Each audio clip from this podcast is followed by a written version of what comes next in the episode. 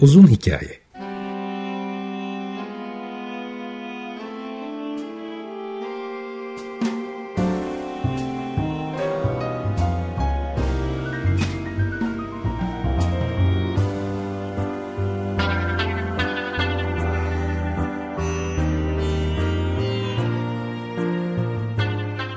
Hazırlayan ve sunan Muzaffer Çorlu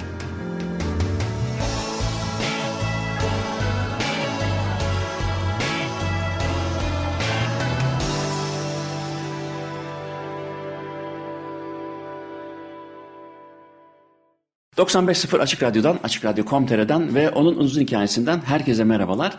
Bugünkü konuğum e, fizikçi, fizik doktoru Kaan Öztürk. Kaan hoş geldin programa. Hoş bulduk. Ne var ne yok? İyilik sağlık. Sen nasılsın? İyidir. Şimdi bir tane çocuğu elektrik çarpmış, iki tane de çoban onu e, toprağa gömmüş ve çocuk tekrar yaşamaya başlamış gibi bir haberle başlayalım.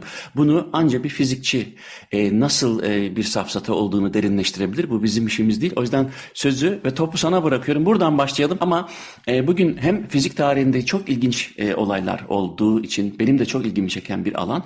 Hem de bizim yani benim bir psikoakustikçi olarak fiziği dışarıda bırakmama imkan yok. Hangi bilim dalının var ki zaten. Hem oralardan biraz bahsederiz ama fiziğin ana dallarından bahsettiğimiz zaman insanlar çok çabuk e, gene safsatalara e, giriveriyor. Ne mikrodalgası kalıyor, ne baz istasyonları kalıyor, neler neler neler. Ama bunu bir fizik doktoruyla konuşup hem ben öğreneyim hem de e, daha az safsataya imkan vermek için de bir kamu hizmeti yapalım dedim. Olur mu gerçekten? İki tane e, şeyi e, çobanın gömdüğü çocuk elektrik çarptığı gerekçesiyle canlanır mı? Yani canlanmaz tabii ki. Yani çocuk neyse şanslıymış, iyi kurtarmış. Topraklanmadan mı acaba yanlış anlamışlar? Vallahi o çok yaygın bir şey. Şimdi elektrik çarpanı toprağa gömmek gibi bir yanlış anlayış çok yaygın. Sorulduğu zaman deniyor ki üzerinde biriken enerjiyi atıyor veya üzerinde biriken elektriği atıyor diye. Şimdi buradaki temel yanlış anlama şurada. Elektrik çarpması demek üzerinden akım geçmesi demek. O akım geçerken senin iletken vücut sıvıların üzerinde ısı yaratır ve dokuları tahrip eder. Ama akmayan bir yükün hiçbir zararı yok. Yani normalde mesela fırtına bulutları toplandığı zaman üzerimizde diyelim e, binlerce volt voltaj potansiyel farkı oluşabilir. Bu bize hiçbir şey yapmıyor. Veya bir halıda yürüdük mesela üstümüzde statik elektrik birikti. O da bize bir şey yapmıyor. Bir e, metal tokmağa mesela dokunduğumuzda parmağımız çarpılır. O da ama akımın geçmesinden dolayı. Ya da kuşları da otellerde duruşu da aynı şey midir? Aynen tamamen aynı şey. Yani orada iki teli birbirine bağlamayınca üzerlerinden akım geçmiyor. Devrenin yani, tamamlanması lazım. Bu kadar basit yani, değil mi? Yani bir akış gerekli. Oradaki temel işte bir yanlış var. Orada bir akım geçti, orada bir yük kaldı gibi. Yük kalamaz. Yani herhangi bir şekilde üstünde bir elektrik yükü biriktiğinde zaten hava olsun, havadaki nem olsun, dokunduğun şeyler bu yükü hemen nötralize eder. Toprak, toprak diyorum ama e, zaten üzerinde aşırı bir yük birikmesi diye bir şey olmaz. Azıcık herhangi bir yere dokundun mu o gider. Ve hı hı. zaten dediğim gibi toprağa gömmenin hiçbir faydası olmadığı gibi zararı bile. Yani e, orada mesela yanıktan dolayı bir yara olduysa o zaman toprağa gömerek iltihaplanmasına bile sebep olabilir. Hı hı. O yüzden böyle şeylere hiç girmeden hemen e, hastaneye haber verip ambulans çağırıp bekletmek. Peki o sanki düşüncenin altında şu varmış gibi geldi bana o hikayede. Yani bazı insanlar işte yani çıplak ayakla yürümenin elektrik deşarjından ötürü vücutta e, pozitif etki yaratacağını düşünür. Bu da aynı kapsamda saçma mıdır yoksa da bunun bir gerçeklik payı var mı? Valla e, o da aynı kapsamda saçma çünkü vücudumuzda birikebilecek büyük bir yük yok. Ve fizik yasası gereği zaten üzerinde senin diyelim pozitif veya bir yük birikse bu vücudun dış yüzeyine gider. İçeride kalmaz. Çünkü bunlar hep birbirlerini itiyordur ya. İttikleri için mümkün olduğunca uzaklaşmak isterler birbirlerinden. Yüzeyde kal. Bu da çok büyük bir miktarda zaten olmayacaktır. Yani sen yürüdüğün zaman bir erkek bir, bir azıcık şey atarsın ama ya daha ziyade çıplak ayağın ferahlığı, böyle çimde yürümenin getirdiği Ya ben de severim yalın ayak dolaşmayı. Yani. Ya iyi gelir ama o iyi elektriğe, manyetizmaya vesaireye bağlamanın manası yok diyorsun. Ama, ama yapılan çalışmalar var Kaan. Yani iyi geldiğine ilişkin ama senin de dediğin gibi çünkü ben onu söyleyecektim sana. Ben bir ara merak etmiştim onu hakikaten. E, çıplak ayakla yürünüldüğünde bir pozitif etkisi var mı? Var ama şöyle ki insanın doğayla ilişkiye giriş biçimindeki çıplaklığın o bir e, rahatlama sağlayabilir. Aynı şekilde bir şöminenin karşısında e, oturan insanlara deney yapıyorlar ve de tansiyonların bir e, puan yani 14 ise 13'e falan indiğini gözlemliyorlar. Ama hani onu evrimsel biyoloji olarak da açıklayabiliriz. Yani insanların e, ateş yaktığı zaman, etrafında oturduğu zaman demek ki avlanılmış, e, av yakalanmış, işte yemek hazırlanmış, e, bir araya gelinmiş. Hem orada sosyal hareketlilik var hem de yemek yenecek falan bir mutluluk sebebi var orada. Onun belki bilinçaltı, kolektif bilinçaltıyla e, açıklanabilir tarafları olabilir. Aynı kapsamda olduğunu gördüm. Yani evet çıplak ayakla doğada olmanın verdiği yarar neyse o yarar beklenebilir ama üstündeki elektrikler toprağa aktı ve biz de böyle canlandık falan filan o beklenemez diyordu ama senden e, onu teyit etmiş olduk. Şöyle de bir şey ekleyeyim. Şimdi daha sonra konuşmamızın ileri kısımlarında mesela 18. 19. yüzyıllardaki bu manyetik elektrik tedavilerden de bahsederiz. Onların da aslında işe yaradığını gösterebiliyorsun ama bu işe yaraması aslında senin dediğin gibi bir etkiler. Biraz telkin, biraz böyle seninle ilgilenildiği için rahatlamadan kaynaklanan bir e, ferahlık duygusu olabiliyor. E, bazen kuruntu olabiliyor. Böyle şeyler var. Ama işte burada amil nedir? İşin gerçek fiziği nedir? No. E, burada yani bu e, elektrik yükü birikmesi diye bir şey yok. Olsa bile vücuda bir zarar yok. Gerçekten de böyle bilim müzeleri vardır. Giden bilir. E, yüksek voltaj birikmiş böyle bir küreye dokunursun. Bütün saçların dimdik olur. Mesela resimleri vardır öyle. Üzerinde müthiş bir elektrik yükü. Ve hiçbir şey olmuyor. Yani gülerek böyle poz veriyor. Hemen havaya uçup gidiyor. Peki e, fizik tarihinden e, bunu denemiş yapmış enteresan şey. Mesela bu e, volta e, bizim bugün volt diye hani bir birim olan voltanın yeğenine e, elektrik verip değil mi cesedine hareketlendirmeye çalışıyor ya da bir e, idam mahkumuna mı? O hikayeyi bir anlatsana. Bununla da çünkü çok direkt ilgili. 1700'lerin sonunda hı hı. E, bu elektrik bilgisi belli bir olgunluğa ulaşıyor ama elektrik ve manyetizmanın aslında fizik tarihindeki gelişimi biraz dağınık. Yani, e, bilim tarihiyle ilgili kitaplara baktığında böyle genelde işte Kepler, Galileo, Newton falan bunların mekanikle ilgili kanunları ne kadar düzgün bir şekilde gelişti görürsün. Ama elektrik ve manyetizma böyle pek ele avuca gelen bir şey değil. Onun doğru düzgün gelişmesi 1700'lerin sonunu 1800'lerin ilk yarısını bulmuş. Olgunlaşması yüzyıllara yayılmış. Şimdi e, burada önemli isimler Galvani mesela o aynı aşağı yukarı aynı zamanda Volta ve Galvani'nin yeğeni Aldini. Burada 1700'lerin sonunda aktif olan isimler. Ve bunların da özellikle e, şovları, yaptıkları şeylerin canlılarla ilişkileri biraz e, göz dolduracak. Ama ben bu aşamada biraz birkaç adım geriye gitsem, aslında bu şey, fikrin daha da eskiye dayandığını göstersem belki e, iyi olabilir. E, çünkü bu elektrik ve manyetizma eskiden beri ayrık ve büyülü bir şey olarak görüle gelmiş. Şimdi eski Yunan'dan beri mesela statik elektrik kehribar aracılığıyla biliniyor. Biliyorsun bir şey mesela plastiği falan sürttüğün zaman kağıtta dokunutursun, oynatırsın. İlkokulda yaptığımız deneylerdir. Eski Yunan'da bunları kehribar ve samanla yapmışlar. Zaten elektron kehribarın Yunanca adı saman çekendi. Ee, ondan sonra aynı şey mıknatısta da var. Mıknatıs e, Magnezya'dan geliyor. E, şey bir Yunan şehri ama hangi Magnezya olduğu çok net değil. Belki bizim Manisa, Magnezya Adispilum ama Yunanistan'daki Magnezya olduğunu da söyleyenler var. Oradaki dağdaki taşların manyetik özelliği, doğal manyetik özelliğinden kaynaklanan bir isim oluyor ama her durumda bunlar e, cansız e, varlıklarda görülmeyen bir özelliğe sahip, hareket ettirme özelliğine sahip olduğu için belli bir can atfedilmiş. Ve antik çağda olsun, orta çağda olsun bunlarda belli iyileştirici özellikler vehmedilmiş, hareket ettirebildiği için. Ve özellikle de böyle bir e, can katma gibi şeyler. Şimdi e, biraz daha böyle modern çağa gelirsek, biraz daha bilimsel düşüncenin başladığı çağ, bunun biraz daha iyi incelendiği durumlar e, 1600'lerin sonları, 1700'lerin başlarında bir başlıyor. E, mesela Newton'un asistanlarından Huxley bu konuda mesela statik elektrik üzerinde çalışmış, e, dönen bir şeye sürtünme vererek orada elektrik biriktirebileceğini fark etmiş. Bu, bu biraz de, e, düzenlenmiş. 1700'lerin ortasında Leyden kavanozu denen bir icat geliştirilmiş. Bu Leyden kavanozunda e, hareketli bir statik elektrik üreticine bağladığında içinde elektrik yükü biriktiriyor. Bir bugün kondansatör dediğimiz veya kapasitör dediğimiz şey aslında. İçinde metal var, dışında da bir metal var, arasında da cam veya bir sıvı bunun içinde büyük miktarda yük birikebiliyor. Şimdi bununla ne yapmışlar? Genellikle bir eğlence aracı olmuş bu. Mesela işte kral müfreze birliğini toplamış, el ele tutuşturmuş, bir Leyden kavanozunu tutturup hepsini böyle çarpıp havaya sıçratmış. Böyle bir eğlence var. Veya başka bir durumda e, bir manastırın keşişleri el ele tutuşarak bir zincir yapmışlar. Birini bir tutmuş Leyden kavanozunu, hepsi birden bir hop diye fırlamış. Böyle gösteriler yapıyorlar. Enteresan bir şey. Ama bilimsel şeye de kullanıyorlar. Mesela Benjamin Franklin meşhur uçurtma deneyini yaptığında fırtınalı havada uçurtma uçurup yıldırım e, çekmiş. Ondan sonra bunun bir ucunu da bir Leyden kavanozuna bağlayarak Yıldırım'ın o Leyden kavanozunu doldurduğunu görmüş. Yani Yıldırım'ın elektriksel bir tabiatta olduğunu ispatlarken de bu cihazı kullanmış. Paratoneri yapmış ya. Paratoner işte onu e, şeye bir kabloyla toprağa verirsen o zaman paratoner olur.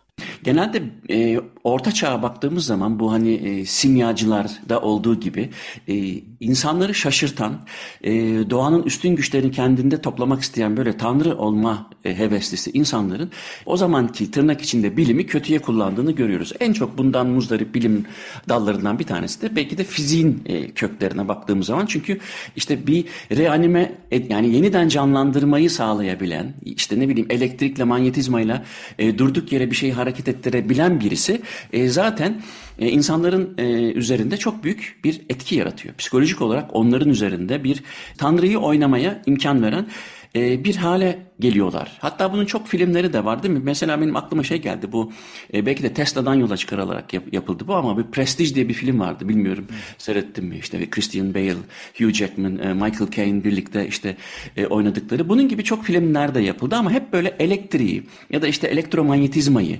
onun bir takım özelliklerini kullanarak insanların e, beklemediği, çok şaşırdığı ve de inanmaya da çok eğilimli olduğu için e, onların üzerinde hakimiyet kurduğu bir e, çağa da tekabül ediyor. Orta çağ özellikle 17. 18. yüzyılda bu işte e, Maxwell'lerle, Volt, e, Volta'larla beraber ama hala günümüzde bu hiç mi anlaşılmadı ki e, çok enteresan safsatalar var. Ben bir fizikçi değilim. Fizikten de anlamam ama e, psikoakustiğin sınırları içerisinde sadece konuşabilirim. Fakat ona rağmen ben bile bunun hani ya bir araştırayım hani ayıp olmasın bilimsel nosyonumuz gereği diyorum ama araştırmaya bile ihtiyaç duymayacağım. Bir sürü safsata var e, hakikaten. Sen şimdi bir yalan savar yazarı da olarak önce birkaç tane daha safsatayı ayakları yere basıyor mu yoksa da saçma mı diye bir değerlendirelim. Mikrodalga mesela çok büyük bir e, zararlı olabileceği iddia edilen hatta bazı mikrodalgada ısıtılıp soğutulan suyla işte sulanmış çiçeklerin hemen öldüğünü falan gösteren deneyler gördüm.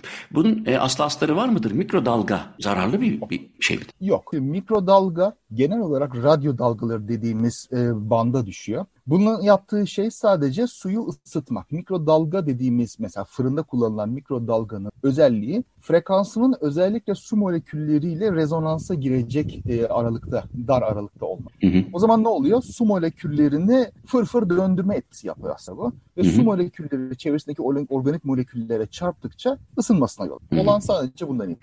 Peki baz istasyonları, o bu cümlenin tamamını istersen ondan sonra çünkü baz istasyonun yanından geçtim. Bizim evin yakınında var. Dolayısıyla işte kötü etkilediyoruz, kanserojen ya da işte zihnimizi çeliyor gibi iddialar var. Bir fizikçi olarak bunlara yani hem mikrodalgayı hem baz istasyonunu bir aydınlatalım. Valla zaten ikisi de aynı e, sınıfta yani radyo dalgaları dediğimizde. Önce fiziksel olarak böyle iki şeyi bir ayır dediğim. E, bir kere radyo dalgaları, görünür ışık, X ışınları hepsi aynı şeydir. Elektromanyetik radyasyon dediğimiz şeyin değişik e, biçimleridir. Tek farkı bunların dalga boyu veya frekans. İkisi de birbirine yakından bağlı. E, uzun dalga boyuna sahip olanlar radyo dalgası, kısa dalga boyuna sahip olanlar görünür ışık, işte X ışınları, gama ışınları gibi şeyler. Şimdi e, bize zararlı olması için bunların biz kimyasal e, maddeleriz. Kimyasal bağlarımızı koparabilmesi. Hı hı. Şimdi kimyasal bağlarımızı koparabilmesi için de belli enerji eşiğinin üstünde olması. Bu mor ötesinde başlıyor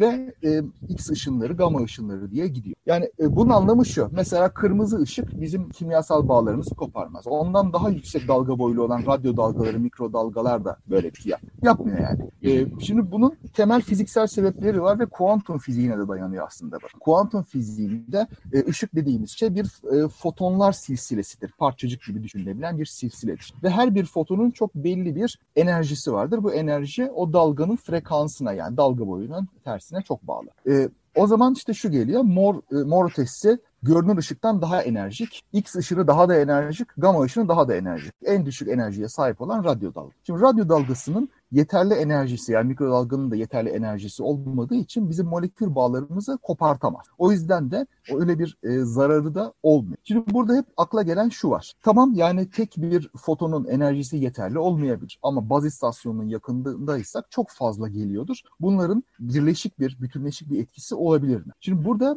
e, elektromanyetik radyasyonu kimyasal maddeyle karşılaştırma gibi bir şey var. Dozla böyle etki yapıyormuş gibi bir e, düşünce var. Bu doğru değil. Doğru olmamasının sebebi yine kuantum mekaniğin temel özelliklerinden bir tane. Şimdi burada e, molekül bağı böyle tek tek fotonları vurması zayıflayacak bir şey değil. Ya kopar ya kopma. Kuantum mekaniğinin ya öyle ya böyle şeylerinden, kesikliliğinden kaynaklanan bir şey. E, ve bir foton o frekansta kopartamıyorsa bin tanesi, bir milyon tanesi de kopartamaz. Basit bir örnek olarak şunu söyleyebilirim. Gökyüzünde uçan bir yolcu uçağına tabanca ile ateş ederek vuramazsın. Kurşun oraya erişmez. Tamamen aynı anarıyor. Oraya erişme şansı yok. Şimdi e, radyo dalgaları, mikrodalga gibi şeylerin ama dedim ısıtma etkisi var. Baz istasyonunun da ısıtma etkisi var. Yani baz istasyonun dibine gidip elini koyarsan eline ciddi zarar verebilir, yakabilir. O yüzden onu yapmamak lazım ve bu radyo dalgaları yayan cihazların mesela bir SAR e, denen bir ölçüsü vardır. Bu çok dikkatli ve epeyce e, muhafazakar ölçülerle hazırlanmış şeylerdir. O eşlik aşılmadığı sürece dokuya da herhangi bir zararı olmayacak. Yani e, mesela cep telefonunu işte kulağında çok tutarsan beynin şöyle ısınır böyle ısınır gibi abartılar vardır. Bunlar çok yanlış. Yani öyle bunun gerçekle alakası yok. Yanlış derken gerçekle alakası yok. Ara sıra böyle bir resimler dolaşır. E, cep telefonuyla 20 dakika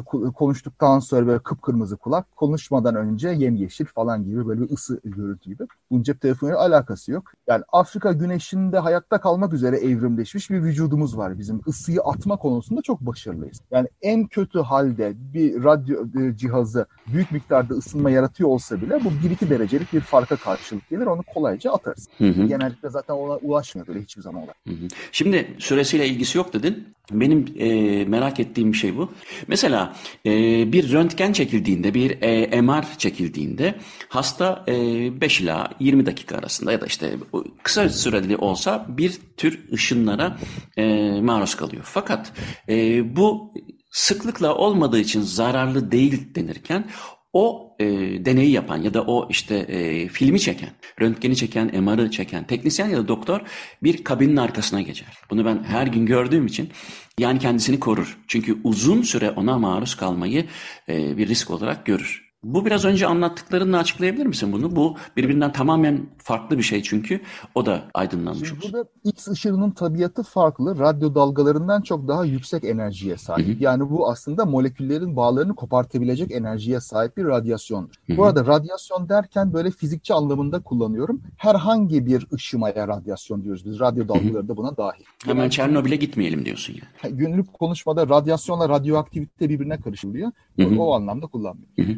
Şimdi X ışınları tehlikelidir, zararlıdır. Onlara uzun zaman maruz kalmak çok tehlikeli. Bir dakika pardon Ama, özür dilerim burası önemli. Uzun zaman ne demek? O onun tanımını ben bilemeyeceğim. Yani orada tabii biriken bir şey var. E, oradaki ölçü ne, e, iyice konmuş yani sağlık otoritelerinin yaptığı araştırmalar sonucunda ne kadar zaman maruz kalınmasının güvenli, ne kadar fazlasının zararlı Anladım. olduğu belirlenmiş. Benim okay. aklımda yok mesela. Hı hı. Ama şimdi biz hastaysak orada ciddi bir tıbbi müdahale gerekiyorsa artık oradaki risk onu yaptırmamanın riskinden e, daha düşük olduğu için o görüntülemeyi yapıyor. Ama tabii oradaki teknisyen e, tekrar dediğin gibi tekrar tekrar buna maruz kalma tehlikesine sahip olduğundan o kendisi için emniyetli tedbirleri almak zorunda. Bu çok Hı-hı. normal. Yani, ama insanların da tabii çok sık X ışığına maruz kalmaması gerekiyor. Yani gereksiz görüntüleme yapılmaması bu açıdan da önemli. Hem. Dolayısıyla ama onun e, o çok saçma bir durum değil. Yani hakikaten de teknisyenin uzun süre ya da işte her gün her gün defalarca e, maruz kalması bir e, problemi yol açabilir. Zaten ilk anlattığından farklı bir olgudan bahsediyoruz. Okey bu iki tane bilgiyi e, biraz daha aydınlatmış olmak iyi oldu. Şimdi geriye dönelim. E, bu Volta hikayesine. E, ondan sonra da senden bir müzik isteyeceğim. 1791 yılında e, meşhur Galvani'yi pek çok kişi duymuştur fizik tarihinde. İşte galvanize terimi ondan gelir. Hı hı. Bu elektrik yükleriyle ilgili ve özellikle biyolojik varlıklardaki elektrik deneylerini, meşhur böyle kurbağa deneylerini yapan kişidir Galvani. Hı hı. Şimdi o zamana kadar elektrik böyle 1700'lerin e, ortalarından hatta biraz daha ilk çeyreğinden başlayarak bir show business halinde.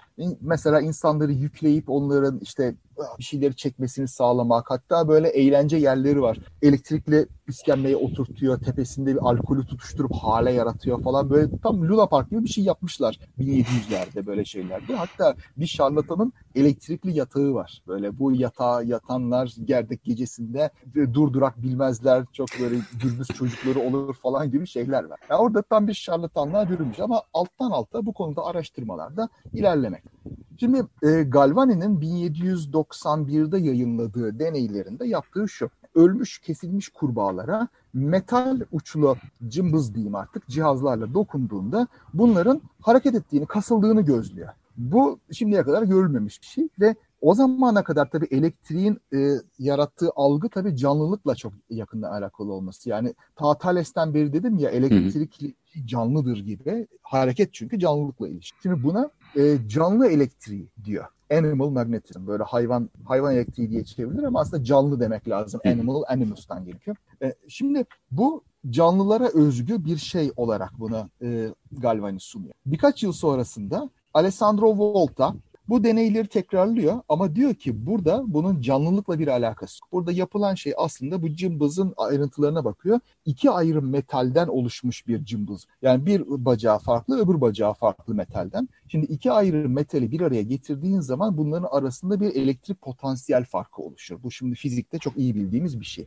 Ki e, Volta'nın meşhur pili de böyle çalışır. Volta ilk pili yapmıştır mesela. E, bakır ve çinko metallerini böyle pul diyelim artık böyle silindirleri üst üste koymuştur. Aralarına tuzlu su emdirilmiş kağıtlar koymuş. Böylece bu e, metaller iletken olarak birbirine bağlı ve aralarındaki potansiyel farkı da böyle üst üste konduğu için gitgide büyüyebiliyor ilk böyle e, düzgün e, akım verebilen bir pili o ortaya koymuştur. O yüzden de biliyor farklı metallerin temas ettiğinde böyle bir şey yaratabileceğini canlılıkla alakası olmadı. Böyle bir e, itiraz yayınlıyor. Şimdi e, Galvani tabii bundan çok hoşlanmıyor. Genelde bilim insanları öyle çok hoşlanmazlar çürütülmekten ama yine de tabii tartışma öyle gidiyor.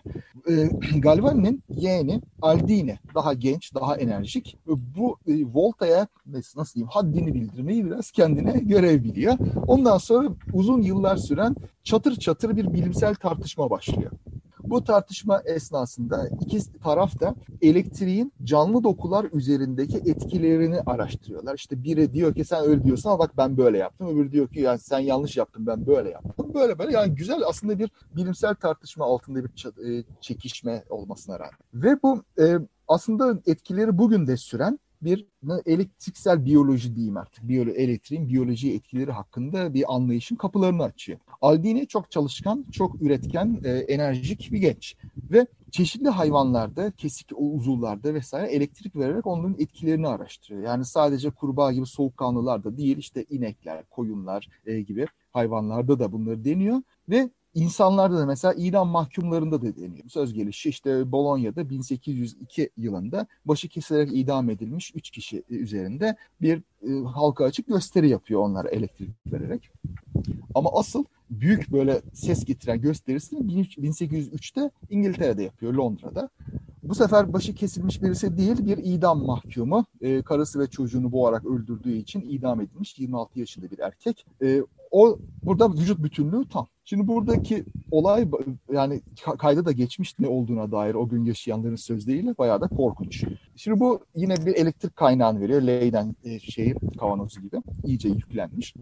Önce yüzüne bir, e, biri ağzına biri kulağına olmak üzere iki elektrodu tutuyorlar ve yüz kasılıyor, çene titriyor, sol göz açılıyor. Ölmüş insandan bahsediyoruz. Ondan sonra elektrotlardan bir tanesini rektuma değdiriyorlar ve o zaman vücut müthiş bir şekilde yani tıpkı canlanmış gibi kasılmaya başlıyor. Bacaklar çekiliyor, kollar kalkıyor. Bayağı korkunç bir manzara olduğunu tahmin ediyorum o dönemde yaşayanlar için bu. Çünkü hiçbir zaman görülmemiş. Bu bayağı halkın e, zihninde o zamanki halkın demeyeyim de işte aydınları bunu takip eden kişilerin zihninde yer ediyor. meşhur Frankenstein romanı da aslında bundan mülhem. Mary Shelley aslında böyle ayrıntılı olarak nasıl canlandığını anlatmamıştı. Yani filmlerde hani vardır evet. e, yıldırım ondan sonra yaşıyor yaşıyor diye coşar kahkahalarla. Öyle bir şey romanda yok. Sadece diyor ki bir e, ölmüş bir beden canlandırılabilirdi. Galvanizm bunun işaretlerini vermiş diye bir cümle var sadece ilgili. Ama buradan esinlendiği çok belli. Ve galvanizm o zaman işte elektriğin çok yaygın adı özellikle Aldini'nin kullandığı adı. Dayısının ismini yaşatmak sürekli olarak çünkü.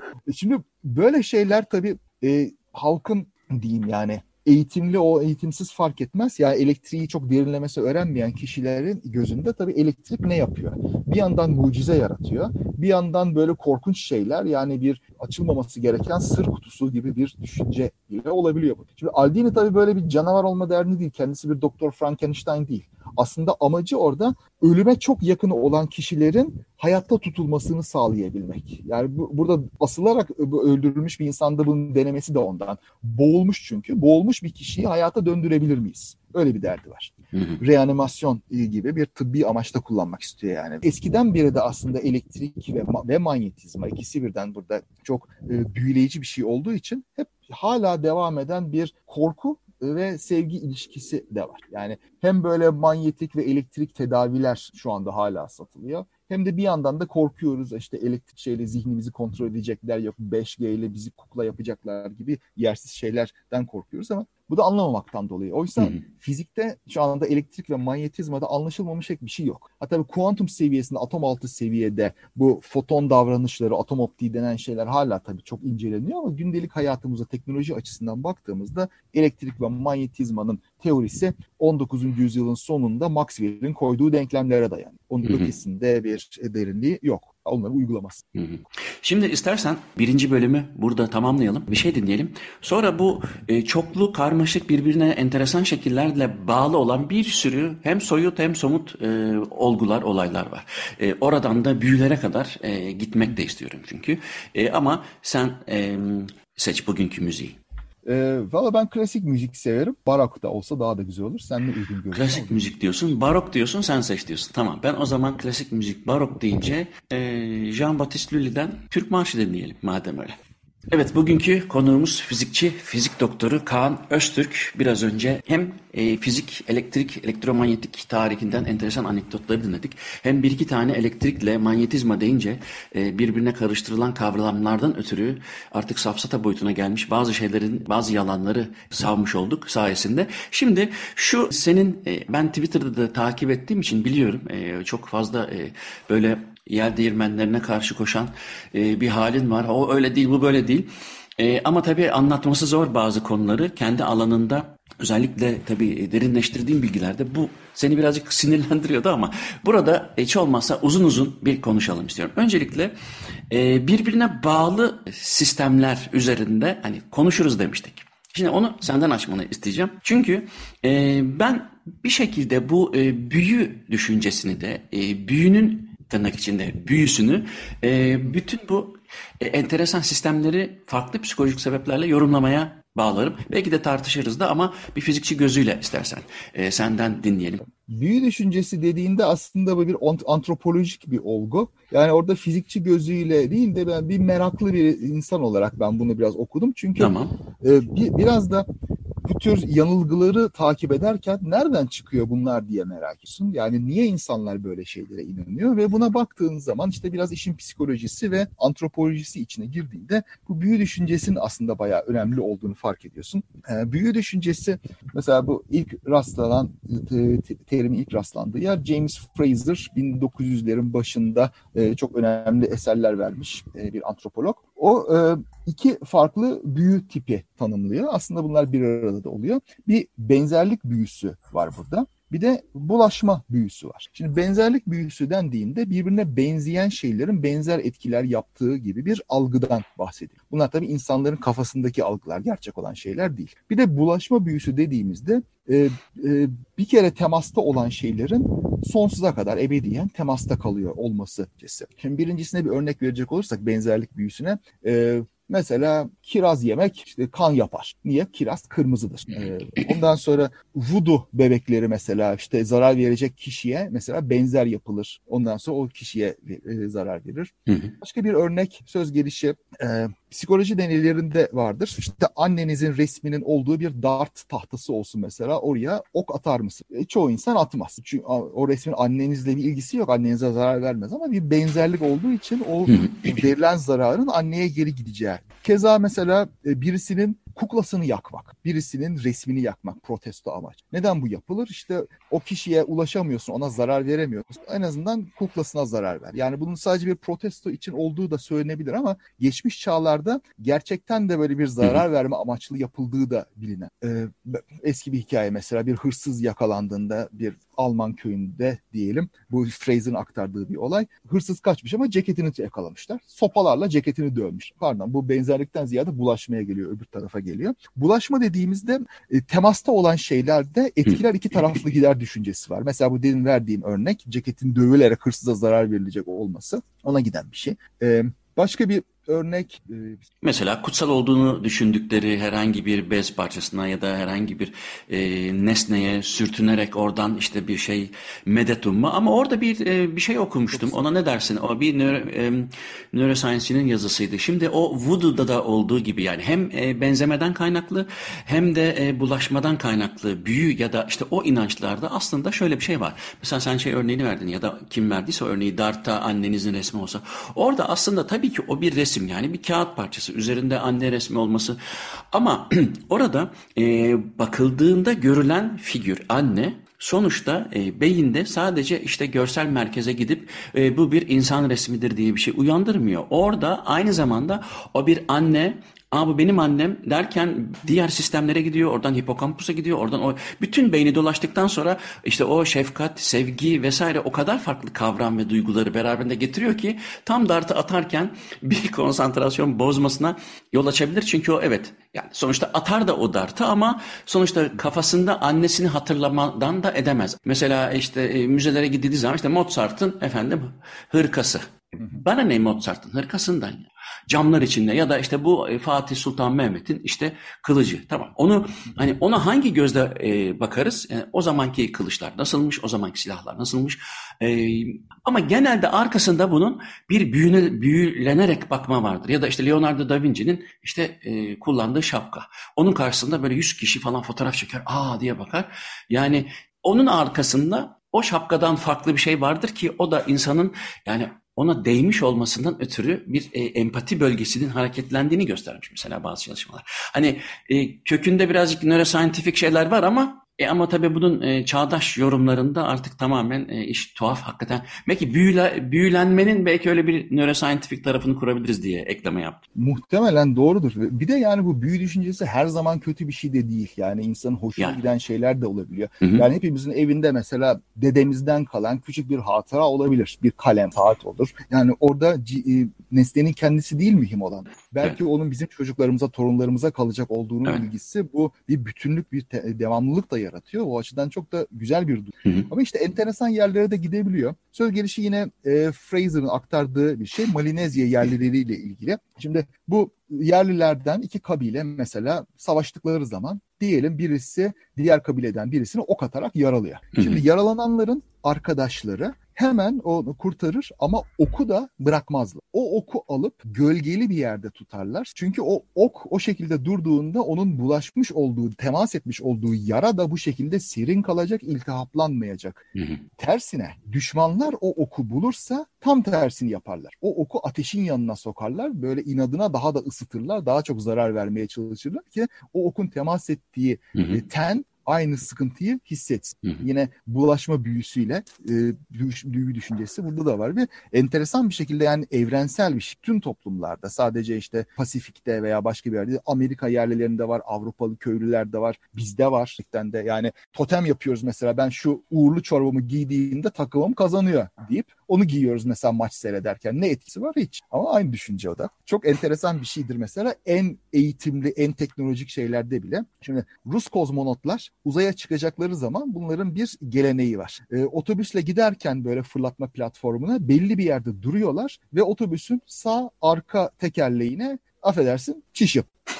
Uğur mu getiriyormuş? Yuri Gagarin ilk çıktığı zaman uzaya ya ben tuvalete gidemedim şimdi sorun olacak e, rokete binmeden şurada kenara çek de şurada ben bunu yapayım demiş. Aynı şeyi orada yapmış ihtiyaçtan. Ondan sonra onların arasında bir gelenek haline geldi. Erkek kadın bütün kozmonotların yaptığı bir şeymiş bu. Yani orada başarılı olan bir şeyi tekrarlamak. Yani tabii yani orada bu illaki işe yarayacak diye düşündüklerinden değil ya aklı başında insanlar. Bir yerde bir gelenek olmuş ama o geleneğin olabilmesi de aslında büyük düşüncesinden e, kaynaklanan. Ama Skinner'in biliyorsun deneyinde yani neredeyse 1930'larda 40'larda yapıldı yanılmıyorsam. Skinner biliyorsun bir sürü güvercini e, kafeslere koyduktan sonra her birisine random e, zamanlarda yem veriyor. Yani işte bir tane güvercin e, kanadını böyle yaparken birdenbire yem düşüyor. Öbürsü böyle yaparken birdenbire yem düşüyor. Öbürsü ayağını sallarken yem düşüyor.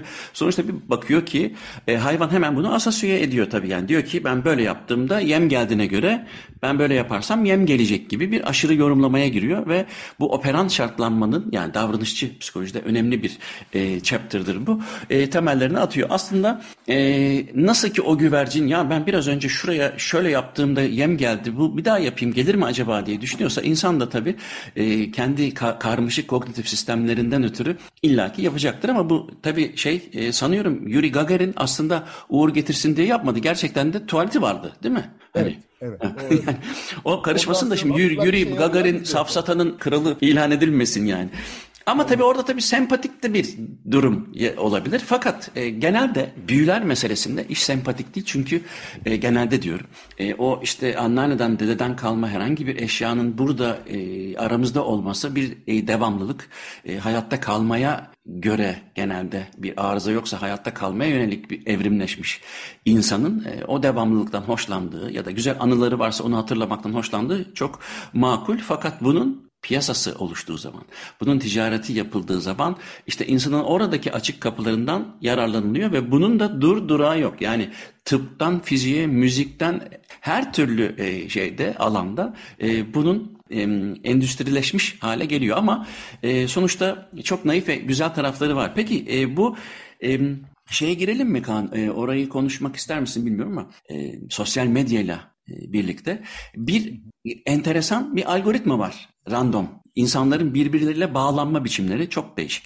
Aynı kişi işte şu me- mecrada şöyle tezahür ederken başka bir mecrada şöyle tezahür ediyor. İnsanların insanlarda ki kişiliklerine e, alakalı olarak bilgi alışverişleri e, inanılmaz bir noktaya gelmiş durumda. Çünkü bu çok karmaşık bir sosyal sistem. Bununla ilgili var mı anlatacakların? Ee, sınırlı olarak diyebilirim. Şimdi sosyal medyada çok karmaşık bir toplum içindeyiz aslında. Şimdi normal şartlarda bizim etrafımızda bu kadar insan yok yani. Belki 15-20 diyelim 50 tanıdığımız var. Bir de bazı sonuçlara göre aslında biz 150 kişilik gruplar içinde yaşamaya e, göre evrilmiş işte number sayısı dedikleri şey bu. E şimdi birdenbire binlerce kinde kaldığımızda davranışlarımız çok tuhaf hale gelebiliyor. Ee, bir kere kabalaşıyoruz. O bir. Yüz yüze olmadığımız belki bu. E, bir de aslında 150 kişilik kabiledeki davranış kalıpları bizi yanılgıya da çok yiyor. Mesela biz daha inan, inanır insanlarız. Yani 150 kişi herkes birbirini tanıyor. Ve herkesin birbiriyle bir ilişkisi var. O zaman o kişinin söylediği şeye ben inanırım. Derken mesela işte şu tarafta tehlike var. Şu mağaraya girme orada kötü ruhlar var. E herhalde girdi denedi biliyor. Ben de gitmem oraya. Niye git? Veya şurada aslan var gitme. E şimdi aynı şeyi burada büyük ölçekte sosyal medyaya ve milyonlarca kişilik sosyal ağa taşıyor. Orada birisi belki zevk için bir şey uydu. Tamamen böyle eğlence olsun diye ve ondan sonra ona inanıveriyor. E şimdi böyle şeyler işte aşı karşıtlığı da bununla ilgili. Şarlatanlıklar da bununla ilgili. Yani herhalde bir bildiği vardır düşüncesine giriyoruz. Bu şartlanmaya biz yani bu tür bir davranışa uygun değil. Bir onu akılda tutmak lazım. O yüzden de bilimsel düşünce, sorgulayıcılık çok daha fazla önem kazanıyor burada. Neden bunu söylüyor? Yani bazıları diyor ki ben kardeşim bana ne sen araştır. Ama öyle bir şey yok tabii. Hem geçen de işte meşhur artistlerden bir tanesi aşılar zarar veriyor bilmem ne falan gibi bir şeyler de işte. Nereden biliyorsun kaynağı ne diyene de onu da siz araştırın kardeşim diye bir cevap vermiş. Yani kimsenin öyle bir yükümlülüğü yok. Bu işte ciddi bir sorun şu anda ve bazı şeyler de bu sosyal ağ üzerinde çok hızlı yayılabiliyor. Şimdi sosyal ağ dediğimiz şey bir balık ağı gibi değil. Yani balık ağı nasıldır? Kare karedir. Bir noktadan öbürüne gidersin ve bir ucundan öbürüne gitmek çok vakit alır noktalardan. Ama sosyal ağ e, bizim yani böyle küçük dünya ağı dediğimiz şeylerdendir. Birkaç e, kişinin mesela çok sayıda bağlantısı vardır. O çok sayıda bağlantı aracılığıyla diyelim 5-10 adımda bir ağda herhangi bir noktadan öbürüne ulaşabilirsin. Bunun anlamı da herhangi bir yalan çok hızlı bir şekilde yayılabiliyor. Şimdi denebilir ki işte madalyonun öbür yüzünde doğru da yayılabilir aynı şekilde ama işte psikoloji işin içine giriyor. Biz kötü haberlere çok daha fazla meraklıyız. Böyle endişe verici şeyler, tehlike var burada falan gibi şeyler. Yine böyle 150 kişilik kabileden kalan mirasımız belki. Şurada kaplan var oraya gitme mesajıyla ya orada bir şey yok boş ver gidebilirsin mesajı aynı ağırlığı taşımıyor. Şimdi birisi desek işte 5G'ler bizim zihnimizi kontrol ediyor. Ben de diyorum ki yok öyle bir şey yapmıyor. E, o yüzden de benim mesajımın kuvveti öbürüyle aynı olmuyor. Yani. Çünkü öbürü bir tehlikeden bahsediyor. Doğru veya yanlış. Tehlike mesajı çok daha hızlı yayılıyor. Ya, yanlış bile olsa, yalan bile olsa ve onu düzeltmek için gereken çaba çok çok daha yüksek oluyor. Burada ciddi bir asimetri var ve ben bunun çözümünü bilemiyorum nasıl olacağını. Yani elimizden geldiği kadar ancak doğrusunu söylemeye çalışabiliriz ve acaba diyen kişilerin gözüne çarparsa o doğru o zaman belki bir yere varır. Bence bir savaş olması gerekiyor orada. Bir kognitif, e, bir, bir e, bilişsel bir çaba gerekiyor. Çünkü e, şu anlattığın şey aslında yalanın bin akrep gücünde olup doğrunun etkisiz olma sebebini iyi anlatmamız gerekiyor. Örneğin demin işte adını da vermedin, iyi de yaptın. Önemli değil zaten kim olduğu. Ama genelde eğer takipçisi fazlaysa yeni dünyada bu sosyal medyaya tekabül ediyor.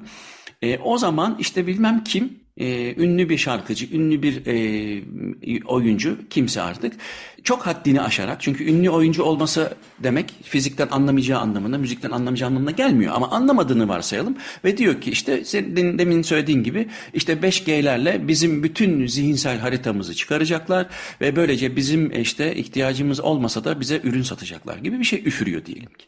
E, tamam e, bu bin akrep gücünde. Vay evet tabii işte niye 5G? Hmm, bak 5 mucizesi. G zaten o G göreceksiniz manasındaki G falan. Oradan bir gidiyor bir bakıyorsun akşama kadar işte e, görüntülenme sayısı 60 milyon falan olmuş. 50 milyon kişi seyretmiş ya da görmüş, izlemiş, okumuş. Tamam bu olabilir.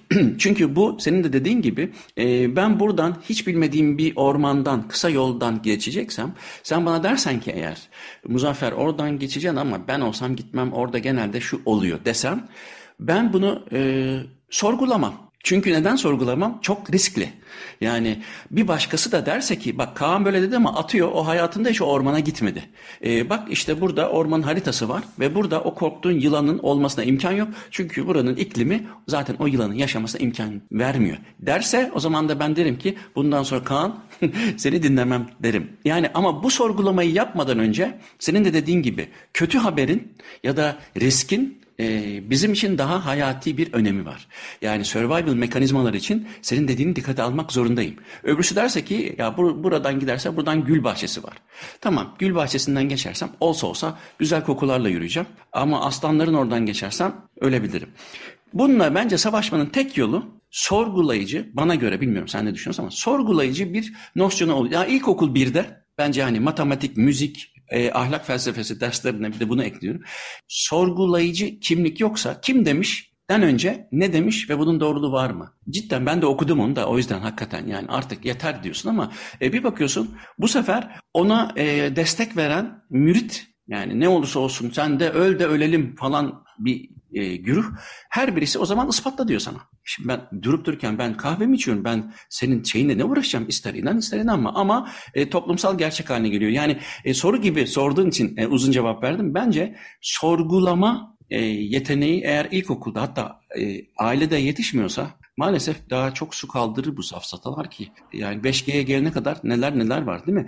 Yani hoşlukla da kalmıyor işte. Sağ ayağıyla şirkete girmek, sol ayağıyla şirkete girmek gibi, dükkana girmek gibi, bereketini kaçırmak e, güzel bir, hoş bir espri olabilir ama geçen programlarda işte e, Işıl'la da, e, Işıl e, Arıcan'la da işte aşı karşıtlığını konuştuk. Semih Tarin'le e, aşı, kar, aşı karşıtlığını konuştuk falan filan. Konusunda uzman insanlarla konuştuğumuz zaman e, haklı olarak sinirlendikleri görülüyor. Fakat burada konuyu konuyu tamamen saptırıyorum biliyorum ama buna da ihtiyaç duyduğum için söylüyorum.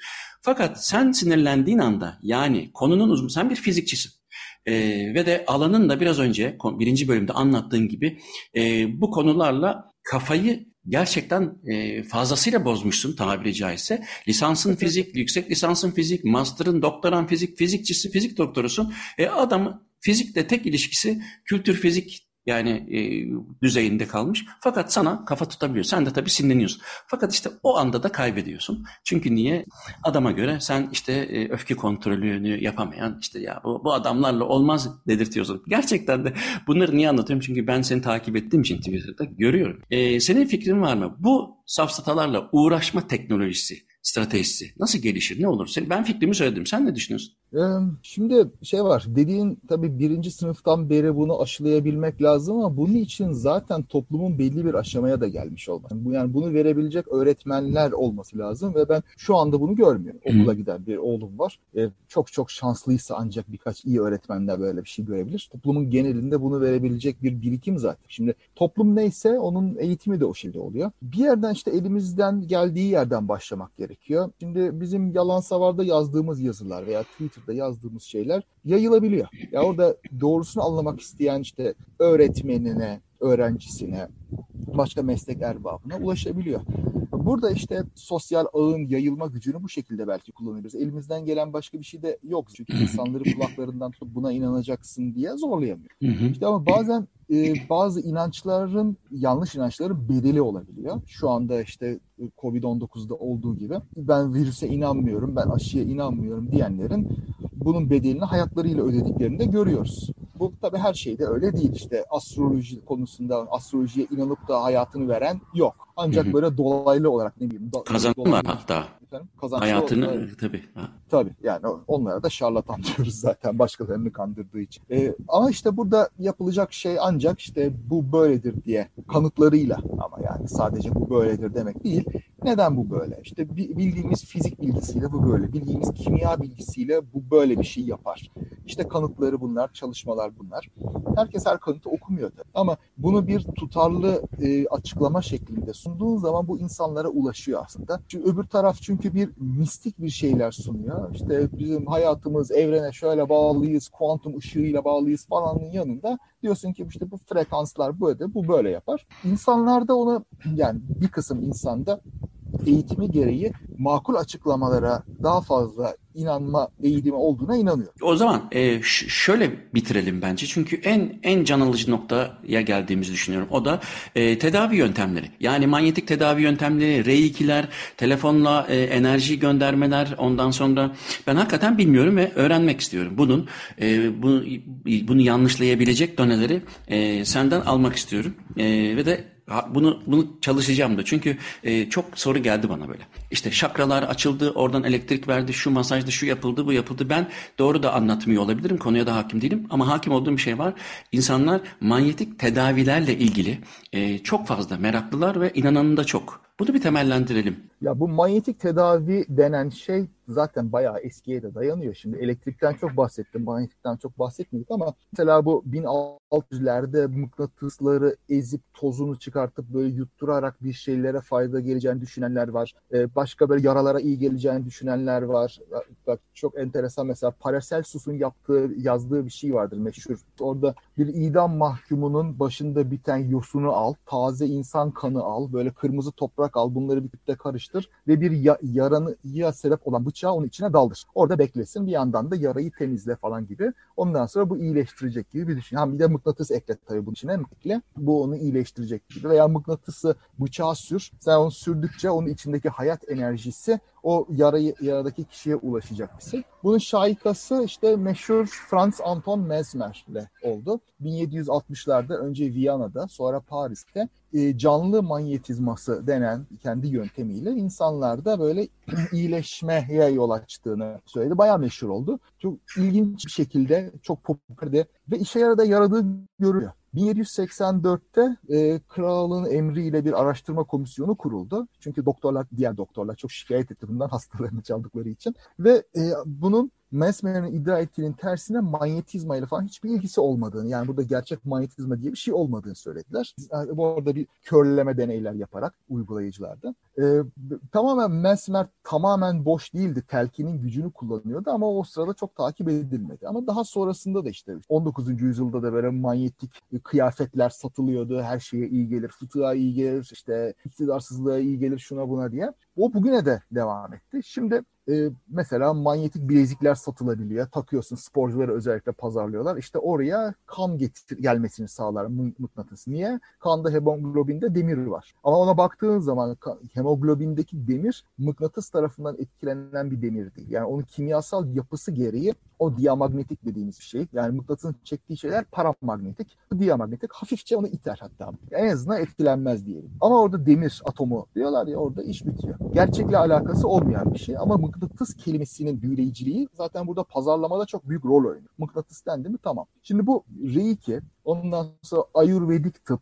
akupunktur, çakralar. Bunların hepsi aslında çok böyle bilimsel düşünce öncesinden kalma vitalist fikirler. Yani e, canlıların içinde onları cansız maddeden farklı kılan özel bir öz vardır düşüncesi. Vitalizm bu. E, bunun yanlış olduğu 19. yüzyılda gösterildi. Yani biz kimyasal maddelerden oluşuyoruz ve kimyasal tepkimelerden başka bizi etkileyen bir şey yok. Araştırıldı ve bulunamadı. Ama bu düşünce hala kuvvetli bu açıdan. Bu reikiler, şunlar bunlar yani bu açıdan işte terapatik dokunuş desen aynı şekilde. Bunlar böyle elleri gezdirmek e, gibi ve aynı Mesmer'in yaptığı ben bu vücuda ihtiyacı olan enerjiyi aktarıyorum düşüncesi. Hangi enerji? Belirsiz. Yaşam enerjisi gibi şeylerden bahsediyorlar ama bunlar ölçülebilen, e, bilimsel olarak kanıtlanmış şeyler değil eski yanlış anlamaların bugün aslında yeniden isimlendirilmesi. Sorduğun zaman bu ma- manyetizmadır diyorlar. Bu işte elektromanyetik alanlarımız diyorlar. Kuantum alanımız diyorlar ama söyledikleri şeyin altını bilimsel olarak dolduramıyorlar. Bu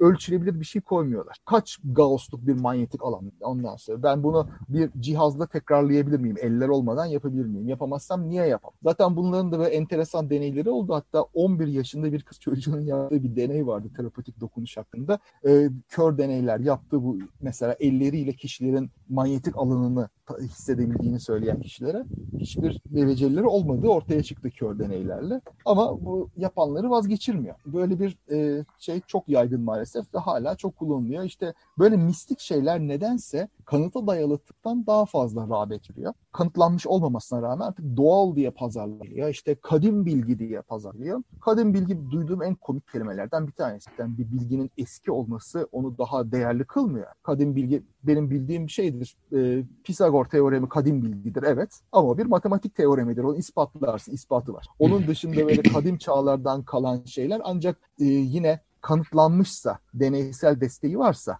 geçerlidir. Yoksa geçerli olmaz. Kadim bilgide işte hacamat da var, kan akıtmak da var. İşte Hindulara sorsan inek sidiği içmek de var. Bunların hiçbir alakası yok. Kadim bilgi değil, gerçek e, metodolojilerle kanıtlanmış bilgi diyoruz. Peki Kaan, e, valla süremizin sonuna geldik bu hafta. E, ama güzel oldu. E, epey bir konuştuk fakat e, daha benim soracağım sorular var. Belki e, önümüzdeki haftalarda, aylarda yeni bir program daha yaparız. En azından şimdi e, biraz fizik, elektromanyetik tarihine biraz girdik çıktık. Bir iki safsatayı e, ötelemeye, itmeye e, çalıştık. Ama güzel oldu. Katıldığın için çok teşekkür ederim Kaan. Ben teşekkür ederim davetin için. Önümüzdeki hafta devam edeceğiz. Bu hafta konuğum fizikçi, fizik doktoru Kaan Öztürk'tü. Bana ulaşmak için Muzaffer Coğlu Gmail adresine yazabilirsiniz. Açık Radyo bu programın kaydını Spotify'a ben de görüntülü olarak YouTube'a koyacağım. Haftaya görüşürüz. Hepinize günaydın.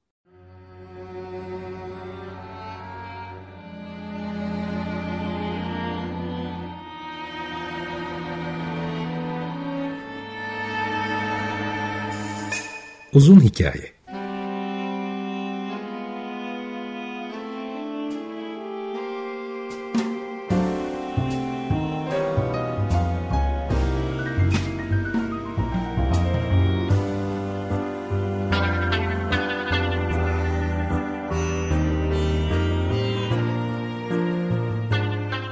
Hazırlayan ve sunan Muzaffer Çorlu